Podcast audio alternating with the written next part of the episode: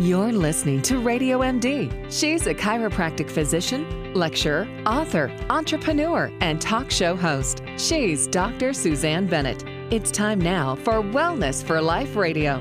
Here's Dr. Suzanne. It's normal to feel depressed once in a while, but if you're sad and blue most of the time and, and it's really affecting your day to day life, you may have clinical depression. Now, there are many different types of depression. Maybe you had a death in your family or recently lost your job, and this is considered an event related depression. You can have depression from a traumatic brain injury and inflammation of, of your brain. Another type of depression can be from a shift in your brain chemistry due to poor nutrition.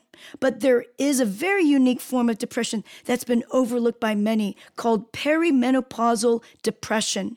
And we have Dr. Eldred Taylor here today to share strategies on how to find relief from this condition.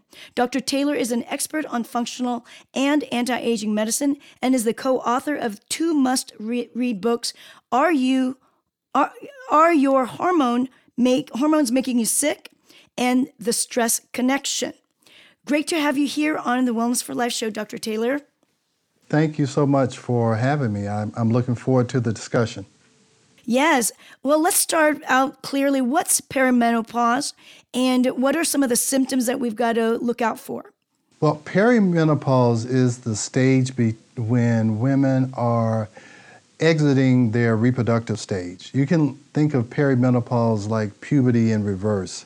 So when a uh, woman is going through puberty, she is going into her reproductive stage. She's uh, going into the phase of her life where she's going to have menstrual cycles, and those menstrual cycles are governed primarily by two hormones, estrogen and progesterone. And so in puberty, your ovaries are trying to get into a regular cycle. And in perimenopause, you're trying to exit that reproductive stage. And whenever you're going through a transition, there's going to be turbulence. And you get turbulent uh, hormone balance. And that turbulence and that inconsistency in hormone balance in both of those stages, they can cause a lot of emotional and physical symptoms. And because hormones have a, a direct effect on the mood in women and men, uh, they've probably experienced that if you're married. I've been married for 34 years, and there are definitely emotional ups and downs that are associated with those hormonal ups and downs. And so women get anxious and depressed during that, that period of their lives. But that can be remedied if we can, or if uh, a woman can, uh, with the help of a, either herself or with the help, help of a healthcare provider, uh, put those hormones back in balance. So Usually perimenopause starts around age 35 to 40 and it goes to around age 50 or 55 uh, until the point where the woman has stopped having periods at all. And also because of that turbulence in the hormone balance, they can get irregular periods that can go anywhere from skipping periods to having uh, prolonged bleeding or having multiple periods in a month. It's just very unstable time. And uh, if any of the women have gone through it themselves or they have um, uh, prepubescent uh, um, kids that are going through it, they know it's a turbulent time for everyone who's involved. Great. Uh, thank you for clarifying that. But, you know, one of the things that I always look at, okay, perimenopause is for women, but I really believe that there's such a thing as like a periandropause for men. I know uh, we're going to go into depression and perimenopausal depression, but I'd like to ask you for the men men out there, uh, you know, listening to the show, would they also have similar types of symptoms? Well, you know, men don't have menstrual cycles, so uh, they don't, and, no. they, and their hormones really don't go in a cyclic phase. Their hormones are more on a consistent basis. But you can definitely have a decrease in testosterone as you get uh, older, and men can lose some of their vitality. They can have fatigue, and they can have emotional issues uh, also because testosterone it gives them a sense of well-being. And so, if they don't have enough of that, you may see them dragging around the house. They're not as active. They're, they're not playing golf like they used to. And they can be irritable too. So, I don't want to say it's uh, you know, it's totally a female issue. You know, uh, I always say getting older is not for sissies. it's a you know it's a tough time for men and women to get uh, you know as they get older, and uh, sometimes those changes can rub each other the wrong way, and uh, you know issues can come about due to that. Mm, thank you. Thank you for clarifying that. Uh, you know, let's go into a little bit of this depression, you know, because that's what this today is all about is learning more about depression. Uh, what's going on, especially with, when you are in the perimenopausal state and the hormone shifting? What's going on with our brain and our mood? Well, what's primarily happening? Uh, see, there's a lot of, I, I was trained as an OBGYN. And we were taught that as women get older, it's always an estrogen deficiency problem. And that's been proven wrong from the Women's Health Initiative and several studies. And even just physiology, it's really not a decrease in estrogen. There can be some decrease in estrogen, but your body has other ways to make estrogen. Fat tissue can make estrogen, there's other tissues that can make estrogen. What definitely goes away when you are menopausal or perimenopausal is a deficiency in progesterone. And progesterone is called progesterone because it promotes gestation. And progesterone is made primarily in the second half of the menstrual cycle, the second two weeks of the menstrual cycle. And progesterone is a very calming hormone. It binds to something called the GABA receptor in the brain. And that's why women get PMS and they get depressed a week or two before their period, if they're not making enough progesterone or if it's too much estrogen, they don't have enough GABA, uh, uh, GABA for the receptors in their brain, and so they can get anxious because GABA is a very calming hormone, and that anxiety can lead to depression. Now, I won't say that estrogen has no effect on the brain because estrogen also helps to potentiate the activity of serotonin. And most people have heard of serotonin. Serotonin is kind of the happy neurotransmitter or brain chemical. And when women, uh, when anybody takes antidepressants, it's actually to try and make serotonin more effective. It doesn't necessarily increase serotonin, but it tries to make low serotonin levels last longer. So that's primarily the issue in perimenopause because we have such a turbulent time with balancing estrogen and progesterone, and they have such an effect on your mood, that is really the cause of perimenopausal anxiety and perimenopausal depression. Now, most doctors treat it with antidepressants, but a better way to treat it is actually to treat the cause and to try and balance the hormones, and then the moods will take care of themselves. Mm, which you just mentioned the causes the the imbalances of progesterone uh, mm-hmm. relative to estrogen. So, do you start with progesterone? Um, so, do you prescribe progesterone, or um, do you recommend women to go to the health food store and get uh, the wild yam natural progesterone that they can apply on their skin? Yeah, well, uh, you know, wild now actual wild yam is difficult to be converted into progesterone. You want it to come from wild yams, but you actually want the progesterone. Now, if you are, if your doctor is not willing to, you know, go along with this, yes, progesterone does not hurt you. Estrogen can hurt you. Progesterone helps uh, with decreasing growth and it helps with the mood and, and uh, PMS. Estrogen can hurt you. That's why you can't usually buy estrogen over the counter because it can cause abnormal growth. Now, if you want to, yes, you can try progesterone. Uh, I really would like for you to find a healthcare provider who could help you with that. But the best way to do it and to know what to do is to actually have your hormones tested. And I believe one of the best ways to test hormones is through saliva. And again, I did an OBGYN residency at Emory University here in Atlanta, and we never measured hormones. We never measured hormones in the blood. We never measured hormones at all. We just gave young women birth control pills for whatever ailed them, and we gave uh, postmenopausal women estrogen at that time. And we never tested, and that always was a question for me. And the reason why you don't test hormones in the blood is because uh, hormones are fat soluble, and when they're in the blood, they're bound, they're like packaged, and they're really not available to the body you have to look at what is free hormone, and only about 1% is free. And in order to figure out how much is actually being delivered to the tissue, you need to take a sample from a tissue. And the saliva gland produces saliva and it gives you an idea of how much hormone is in the tissue. So, the best way I believe to figure out if there's an imbalance and how to correct it is to actually have saliva testing so that you have some documented information. And me learning about how to measure hormones through saliva uh, really changed my whole career. That's why I wrote that book, Are Your Hormones Making You Sick? Because before that, and even now, doctors just give birth control pills for any type of hormonal issue for young women, and that's, that's not the best answer, and it definitely doesn't diagnose exactly what is going on. So, uh, yes, progesterone, if you, if you have to, just go to the health food store and get progesterone. It's not going to hurt you. You can see if it's going to help you.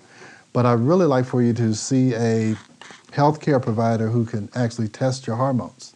Fantastic. You know, saliva hormone, um, I totally understand that. I, you know, I haven't done saliva in a little while. I usually do the dry urine testing. But in salivary testing, is it still the same when you do take progesterone and cream uh, transdermally that the salivary does not, it, it's not correct because the level would be much higher regarding progesterone? Yeah, uh, that's uh, th- that is partly correct. It's according to if if I am going to test somebody who's taking transdermal progesterone, then what I'm going to do is I want them to be off of the transdermal progesterone for at least 72 hours, because be, uh, when you take it transdermally, what happens is it can build up in the tissue. Okay, so what I want to know is that if you've been on it for two months or three months uh, what I want to know is if you've been off of it for three days or four days, is there a lot still left in the tissue? So you're right. If you put some cream on and you do a saliva test two hours later, or even later that day, you're going to get a high amount in that saliva test. You need to let them be off of it so so you can see how much is building up in the tissue. Uh, so I've been doing saliva testing for 20 years, and it's just a matter of understanding the biochemistry or the pharm- uh, pharmacology of it. Uh, you just don't, you can't test immediately after someone has taken a dose or even a day or two after Thank they've you. taken a dose. Thank you for that. Thank you for clarifying that. Which lab do you use? Which salivary testing lab? Uh, well, over time I've used uh, several. Uh, I use primarily Labrix because it's a little less expensive. Uh, there, but there's several good labs. ZRT is a lab. Uh, Genova is a lab that you can use. ZRT actually allows you to buy them over the uh, over the internet, so you could actually, you know, do it without a physician if that's what you wanted to do. Uh, but Labrix is a is a great uh, lab, and uh, Genova. Those would be my top three. Thank you. So, w- regarding depression, how often do you see this in perimenopausal women? Uh, you see it uh, quite often. I would I mean, I'm just guessing. I would say 30, 40% of the time. And sometimes it's not necessarily categorized as major depression. It's just women don't feel good. I, my wife is actually a psychiatrist, but she practices functional medicine with me now. But uh, when she was in psychiatry, before we understood all of this, uh, we, uh, she would say that she would see all of these women between age 40 and 50 that she was putting on antidepressants and she was labeling them as bipolar. But now she's learned that uh, these women really had hormonal issues, and if you fix the hormonal issues, that all of their psychiatric or emotional issues went away. Mm. I can I can see that. I, I treat a lot of women in the, that age range. I, for one, I've already gone through menopause, but uh, during the time when I had this head injury that pushed me into early menopause, boy, depression was a huge, huge symptom. Depression and anxiety, it just goes back and forth.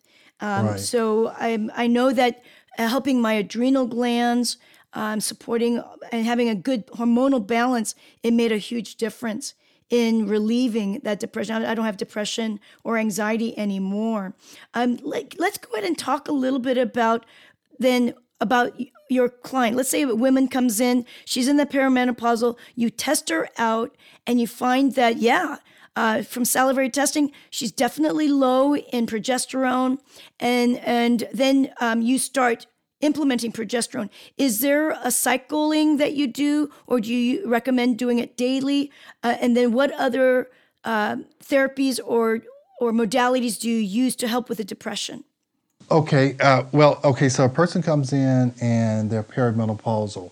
If they're still cycling, then I want to try and uh, do the saliva test seven days before they're expecting a cycle. Okay, so you want to do it like on day 21. If their menstrual cycles are irregular, then we just test because if they have a, if they're having irregular cycles during this time, it's usually due to too much estrogen. So I want to know how much estrogen they're putting out, so then I know how to dose the progesterone. If their problem is primarily um, irregular bleeding, I will try and use transdermal progesterone two weeks on and two weeks off because a lot of times that will help coordinate the bleeding because your body normally will bleed two uh, after two weeks of progesterone it'll have a regular period. So i'll try to do that to have some type of regularity to their cycle. So yes it's two days two weeks on and two two weeks off. If uh, bleeding is not that much of an issue uh, and anxiety and depression is more of an issue, I like to use oral progesterone because oral progesterone actually breaks down into something called allopregnanolone in the liver.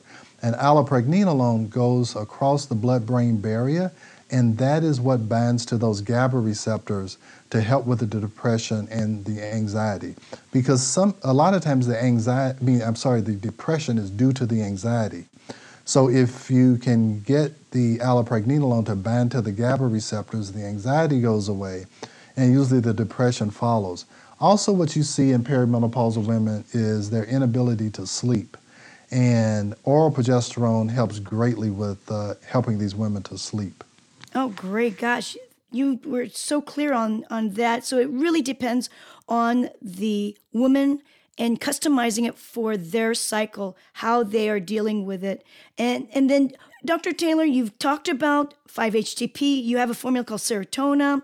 L-theanine is really good for helping with anxiety and utilizing adrenal glandular supplements and botanicals to boost the adrenal glands and strength to help you deal with stressors. Is there anything else that we can uh, think about? You think that how we can ward off depression? I love exercise. Do you recommend exercise as part of your treatment plan? Oh, sure. Yeah, exercise is great. Uh, the only thing that I caution uh, women when uh, they're trying to exercise to get out of depression, if their adrenal glands are not working properly, they have adrenal fatigue, exercise is actually going to be another stressor. So I always ask women, okay, if you're exercising, do you feel better after you exercise or do you feel worse after you exercise? Usually, if they feel worse after they exercise, it's another stressor, and their adrenal glands may, you know, so they may have adrenal fatigue. If they feel better, then yes, it's a great stress reliever. And I always, you know, try and uh, I, I, don't necessarily want uh, my depressed patients to go out and you know, try and run a marathon or, you know, over exert themselves.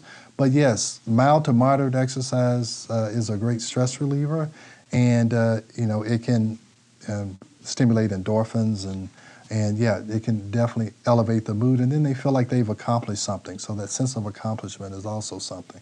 Thank you so much, Dr. Taylor. I'm so sorry we don't have enough time to go over everything, but we've learned so much on why it's so important to be able to look at the hormone differences, especially your progesterone level, as we are going into our 30s, 5 to 40s and 50s, our hormone level has a big impact on the depression, and that we want to balance that out. We definitely want to use testing done, and you like to use saliva testing. And there's also uh, estrogen that you can it can help you. Uh, manage your anxiety as well and depression, but uh, also for the fact that if you use the progesterone at nighttime and you take orally, then you're definitely be able to sleep better too. You also mentioned that there's L-theanine, super important, and 5-HTP to also enhance your depression and or actually reduce your depression and help you feel better. Um, and then often uh, glandulars and botanicals will also be helpful. There's so much information here, and you can definitely go and see Dr. Taylor's website, taylormedicalgroup.net, taylormedicalgroup.net. And he also has a, a supplement uh, formulations called taylormdformulations.com. Got a lot of good information. I know if you can share this information with all of your friends and women uh, who are going through the change, it will definitely change their life for the better. Please subscribe if you haven't already so we can continue to do our very best here on Wellness for Life. Um, if you need to help, you need more help and you need to um, contact me so I can help you with it through phone and Skype consultations, then you can go to my website, drsuzanne.com, and I'll be able to do that. Until next time, go out there and live your best life today, full of energy, enthusiasm, and ultimate health and wellness. This is Dr. Suzanne sharing natural strategies on the Wellness for Life show right here on Radio MD. Thank you. Stay well.